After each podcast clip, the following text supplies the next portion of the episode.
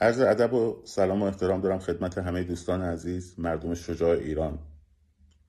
در ادامه بررسی موضوعاتی که توسط اتاق فکر جمهوری اسلامی به منظور ایجاد جنگ روانی و دلسرد کردن مردم این روزها در جریان هست، می رویم سراغ آن ایده‌ای که همیشه در حال گسترش در اتاق فکرهای اینها و در آن گسترشش میدن. بازجو خبرنگارای مثل فرید مدرسی یا جهادگران قیام تبیین، آدمای مختلفی که تو کلاب هاست هم میبینین، جاهای مختلف تو اینستاگرام هم میبینین، اینکه این انقلاب رهبری نداره، لیدر نداره، پس موفق نمیشه. چند نکته را خدمتون در خصوص این مزخرف ببخشید عرض کنم. اول اینکه هیچ انقلابی با هیچ انقلابی قابل مقایسه نیست، به خاطر اینکه سه زمینش باید با هم تطابق هیچ وقت ندارن. یک بستر سیاسیه، یک بستر اجتماعیه و یک بستر تاریخیه، خب، و حتی بستر جغرافیایی به عنوان پارامتر چهارم.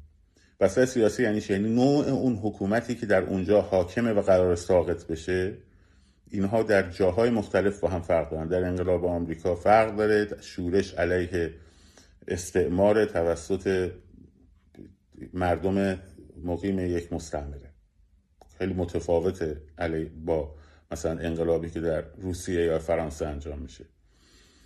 بستر تاریخی از این جهت مهمه که ما بدونیم چه ملزوماتی رو در دوره‌های مختلف در اختیار داریم. مثلا در انقلاب فرانسه موضوعیتی به اسم مثلا اینترنت، سوشال مدیا اینا اصلا مطرح نیست، بنابراین نقشی هم براش قائل نیستن و اون نقش هماهنگ کننده رو خب تعداد لیدرهای جمعی بیشتر انجام میدن، افرادی مثل دانتون، روبسپیر و الی آخر. خب بنابراین این نکته هم مهمه. در حال حاضر اون نقش هماهنگی میدانهای داخلی به اصطلاح رهبران میدانی رو در داخل خیلی وقتا خیلی از وبسایت‌ها دارن انجام میدن، کانال‌های تلگرامی دارن انجام میدن، گروه‌های هکری دارن انجام میدن و رهبران میدانی که ببخشید وقتی که تجمعات شروع میشه و سازماندهی میشه، اینا سازماندهی میخواد. اینکه چه ساعتی تجمعات برنامه‌ریزی میشه و اعلام میشه، اینا سازماندهی میخواد، ولی قرار نیست اینا جار زده بشه که ما داریم این کارا رو میکنیم. منظورم مایه بچه‌هایی که داخل ایران هستن. بنابراین اگر جار زده نمیشه به این معنی نیست که وجود نداره. این انقلاب یک انقلاب هدفمند و هماهنگه و داره انجام میشه و حتما پشتش لیدرهای میدانی هستند که دارن این کار رو پیش میبرن. اما رهبری داستان دیگه است که امروز میخوام در خصوص اون بپردازیم. ببینید رهبری، برای بررسی نقش رهبری باید بدونیم که انقلاب‌ها دو دسته‌اند. یکی انقلاب‌های ایدئولوژیک‌اند، یکی انقلاب‌های ایده‌مدارند. برای اینکه تفاوت ایده‌مدار و ایدئولوژیک رو بفهمیم، باید اول تفاوت ایده و ایدئولوژیک رو بفهمیم. ببینید مثلا عدالت اجتماعی، برابری، اینها ایده است. مارکسیزم یک ایدئولوژیه که در پی تحقق این ایده ها هست. اینکه این ایدئولوژی چقدر درسته، چقدر غلطه، چقدر باگ داره یا نداره، بحث دیگه است. انقلاب های ایدئولوژیک که از پیش مشخصه که میخوان چه سیستمی رو پیاده بکنن و چه ایدئولوژی رو در واقع مستقر بکنن، همیشه نیاز به رهبر داشتن. مثل انقلاب اکتبر در شوروی، خب لنین، که این رهبران عموماً از خارج وارد میشن. اول یعنی انقلاب صورت میگیره، شروع میشه جریانش، حرکت اجتماعی شروع میشه. انقلاب 1905 در شوروی در روسیه تزاری شروع میشه، بعد شکست میخوره. انقلاب 1907 میاد، شکست میخوره و بعد تجربه های این تبدیل میشه به انقلاب 1917 و البته ساپورت قدرت خارجی به اسم آلمان قیصری که میخواست روسیه تزاری رو از مدار جنگ خارج کنه، یک انقلابی رو در اونجا به وجود میاره و لنین رو با قطار و سلام و صلوات میفرستن تا مسکو. و داستان طلای آلمانی هم اینجا داستانی است که دوستان میتونن برن بخونن، الان بحثش رو اینجا نمیخوایم بکنیم. بس لیدر لازم داشته. آقای خمینی هم همینطور، که حالا در مورد 57 صحبت میکنیم که شاید در بحث‌های دیگه، که ابتدا در واقع چپ ها اومدن و میدان و همه اون شلوغی ها رو به پا کردن و اسلامی ها تونستن که میدان مبارزه رو در حوزه بین المللی ببرن، که این رو در ادامه بحث میگم. فقط الان اشاره کنم که چون بهش باز خواهیم گشت، و تبدیل بشن به حکومت دوره گذار و بعد قدرت خودشون رو تثبیت کنن. ولی از ابتدا که خمینی میخواد وارد بشه، میدونه میخواد حکومت اسلامی تشکیل بده. اون گروه های چپ هم میدونستن که میخوان حکومت مارکسیستی تشکیل بدن، جمهوری مارکسیستی تشکیل بدن. پس بنابراین هر دو گروه و گروه ها، هر دو دست گروه ها ایدئولوژیک بودن. انقلاب ایدئولوژیک بود. خب اما دسته دوم انقلاب ها هستن که اینا ایدئولوژیک نیستن. از ظلم و ستم به سطوح میان مردم، ایده هایی رو دنبالشن، مثل انقلاب فرانسه، از ظلم و ستم در واقع پادشاه و اشراف به سطوح میان، شورش میکنن، ایده هایی رو در خودشون مطرح میکنن، به صورت شعارم اول در میاد، مثل برابری، برادری، آزادی، که نهضت فرانسه رو در واقع این شعارها، این ایده های انقلاب فرانسه بود. و بعد رهبران میدانی که در میدان حضور دارن با هم تجمعهایی رو تشکیل میدن، گرد همایی‌هایی رو تشکیل میدن در حین انقلاب، حتی بعد از ساقط شدن اون حکومت، بعد یا در حین ساقط شدن اون حکومت. و این شورا در واقع کارش ایجاد یک هماهنگی برای دوره‌ای که تا تصویب قانون اساسی و به قدرت رسیدن حکومت منتخب قانون اساسی سر کاره. در فرانسه هم شده، سالها هم طول کشیده بین دستگیری خانواده لویی تا اعدامشون و بعد تصویب قانون اساسی، حدوداً فکر می‌کنم 3 سالی طول کشیده. یه 10 ماهی تندروها مثل روبسپیر و اینا قدرت سر کار گرفتن، بعد خود روبسپیر اعدام شد و تا وقتی که این قانون اساسی تصویب شد و حکومت مستقر شد، بعد ناپل اون اومد خواست دوباره برگردونه به سیستم پادشاهی، چند سالی طول کشید. بنابراین این یک پروسه زمانمنده. منتها اون چیزی که اونجا اتفاقا موفق کرد این بود که ایدئولوژیک نبود.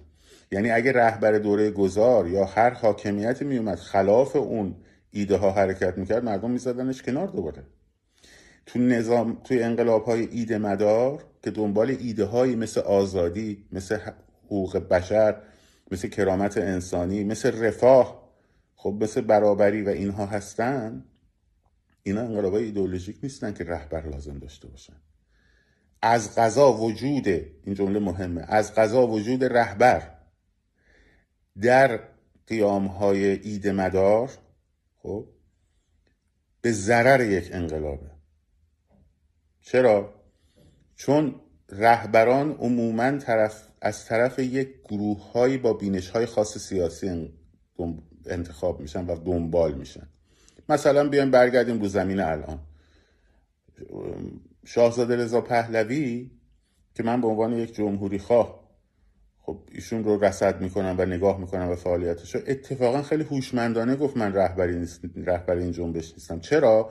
چون اگه او میشد رهبر جنبش، بچه‌هایی که دنبال پادشاهی، سلطنت مشروطه، سلطنت مطلقه، هر چیزی که اسمشو بذاریم هستن، خب ایشون رو دنبال میکردن. ولی بسیاری دیگه از گروه‌های اجتماعی و افکار و آدمایی که فکرشون چیز متفاوتیه، مثلا دنبال جمهوریان، خب نهضتی که ایشون راش مینداخت رو دیگه دنبال نمیکردن. یا برعکس، اگه یه شخصیت مثلا جمهوری خواهی میومد این حرکت رو سازماندهی میکرد، مثلا چه میدونم شورای گذار، هر چیزی هستن آدماش دیگه، اون وقت پادشاهی خواها این حرکت رو دنبال نمیکردن، حمایت نمیکردن. مارکسیست ها اگر میومدن اون وقت اونایی و رهبری رو به عهده میگرفتن، رهبری یک انقلاب و نهضت رو به عهده میگرفتن، گروه های راست نمی اومدن حمایت کنن. خب برای همین انقلاب هایی که ایدئولوژیک نیست، یعنی مردم به عنوان دنبال یک سیستم حکومتی ایدئولوژیک نیستن، وجود رهبری بسیار بسیار اتفاقا خطرناکه و یکی از بهترین ویژگی هایی که نهضت ما داره اینه که رهبری در انقلاب نداره. بسیاری از انقلاب‌ها هم همینجوری بودن. انقلاب فرانسه همینجوری بود. توی جنبش‌های انقلاب‌های در واقع بعد از شوروی سابق دهه 90 در مثلا کشور لهستان، نمیدونم چکسلواکی، مجارستان، اینا هم همینجوری بودن. لخوالسای کارمند یک رئیس عضو اتحادیه کشتیرانان، اگه اشتباه نکنم یا اتوبوسرانان، کشتیرانان بود که بعد از جمله رهبران میدانی بود، وسط میدان بود. مردم در نهایت او رو انتخاب کردن برای دوران گذار. رهبری که ما میخوایم، رهبری که لازمه، اونم اسمش رهبر نیست، اصلا در دوره انقلاب احتیاجی نیست، در دوره پس از انقلاب احتیاجه، در دوره گذار احتیاجه بهش.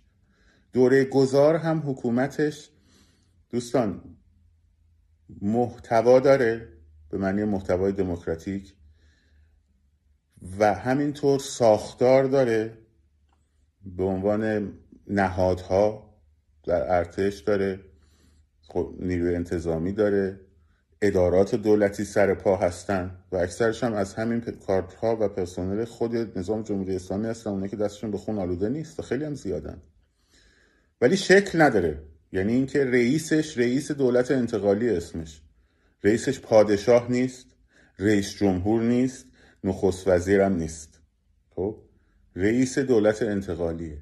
و همه اینها بعد در دوران گذار احزاب میان تبلیغاتشون رو شروع میکنن، ایده های مختلف میاد، صحبت میشه در تلویزیون، رادیو و الاخر، و بعد یک قانون اساسی تصویب میشه. پس بنابراین ما نه رهبر برای انقلاب لازم داریم، خب نه پادشاه برای دوران گذار احتیاج داریم، نه رئیس جمهور برای دوران گذار احتیاج داریم، نه بحث بین پادشاهی و رئیس جمهوری الان احتیاج داریم. خب ما الان به یک لیدرهای میدانی احتیاج داریم که همچنان هستن. در نهایت اون لیدرهای میدانی افرادی رو بهشون اعتماد میکنن و معمولا هم قدرتهای خارجی. تو همه انقلابا هم همینجوریه، اصلا هم به معنی وابستگی نیست. میان ببینن کدوم یک از این گروه ها رو میتونن حمایت، کدوم یک از این کسانی که مطرح هستن رو میتونن حمایت کنن که در راستای ثبات منطقه و منافع البته خودشون باشه. حالا گفتم برمیگردم به خمینی، این بود. خمینی هم یکی از جریاناتی بود که البته اونجا انقلاب ایدئولوژیک بود، اون به اصطلاح هدف آینده رو در چشماندازش داشت. گروه های مارکسیستی هم داشتن. در گوادالوپ دوستان انقلاب صورت نگرفت. در گوادالوپ نگاه کردن، دیدن بین این گروه ها کدوم میتونن ساپورت کنن. از چپ ها رو ساپورت نکردن به خاطر اینکه مستعمره روس شوروی نشه، مادن آخوندا رو ساپورت کردن. این رو هم در نظر بگیریم. بنابراین در یک تعامل بین نیروهای داخلی و خارجی و ایرانیان خارج از کشور، حکومت دوره گذار به راحتی تشکیل میشه و الان هم ما برای انقلابمون نه احتیاج به لیدر داریم، نه احتیاج به رهبر داریم. اونایی که این حرفو میزنن همچنان ذهنشون تو دوران پوسیده ایدئولوژیک مونده یا نوکرای به اصطلاح پروپاگاندای نظام جمهوری اسلامی هستن. بنابراین جمع‌بندی کنم، انقلاب ما ایدئولوژیک نیست که رهبر بخواد. انقلاب ما لیدرهای میدانی احتیاج داره که همچنان هستن و رهبری اصلا موضوعیت نداره. اون چیزی که ما به دست خواهیم آورد شورای گذار یا حالا رئیس دولت موقتی خواهد بود که تا فاصله تصویب قانون اساسی اداره امور کشور به عهده او خواهد بود. شاد و سرفراز آزاد باشید.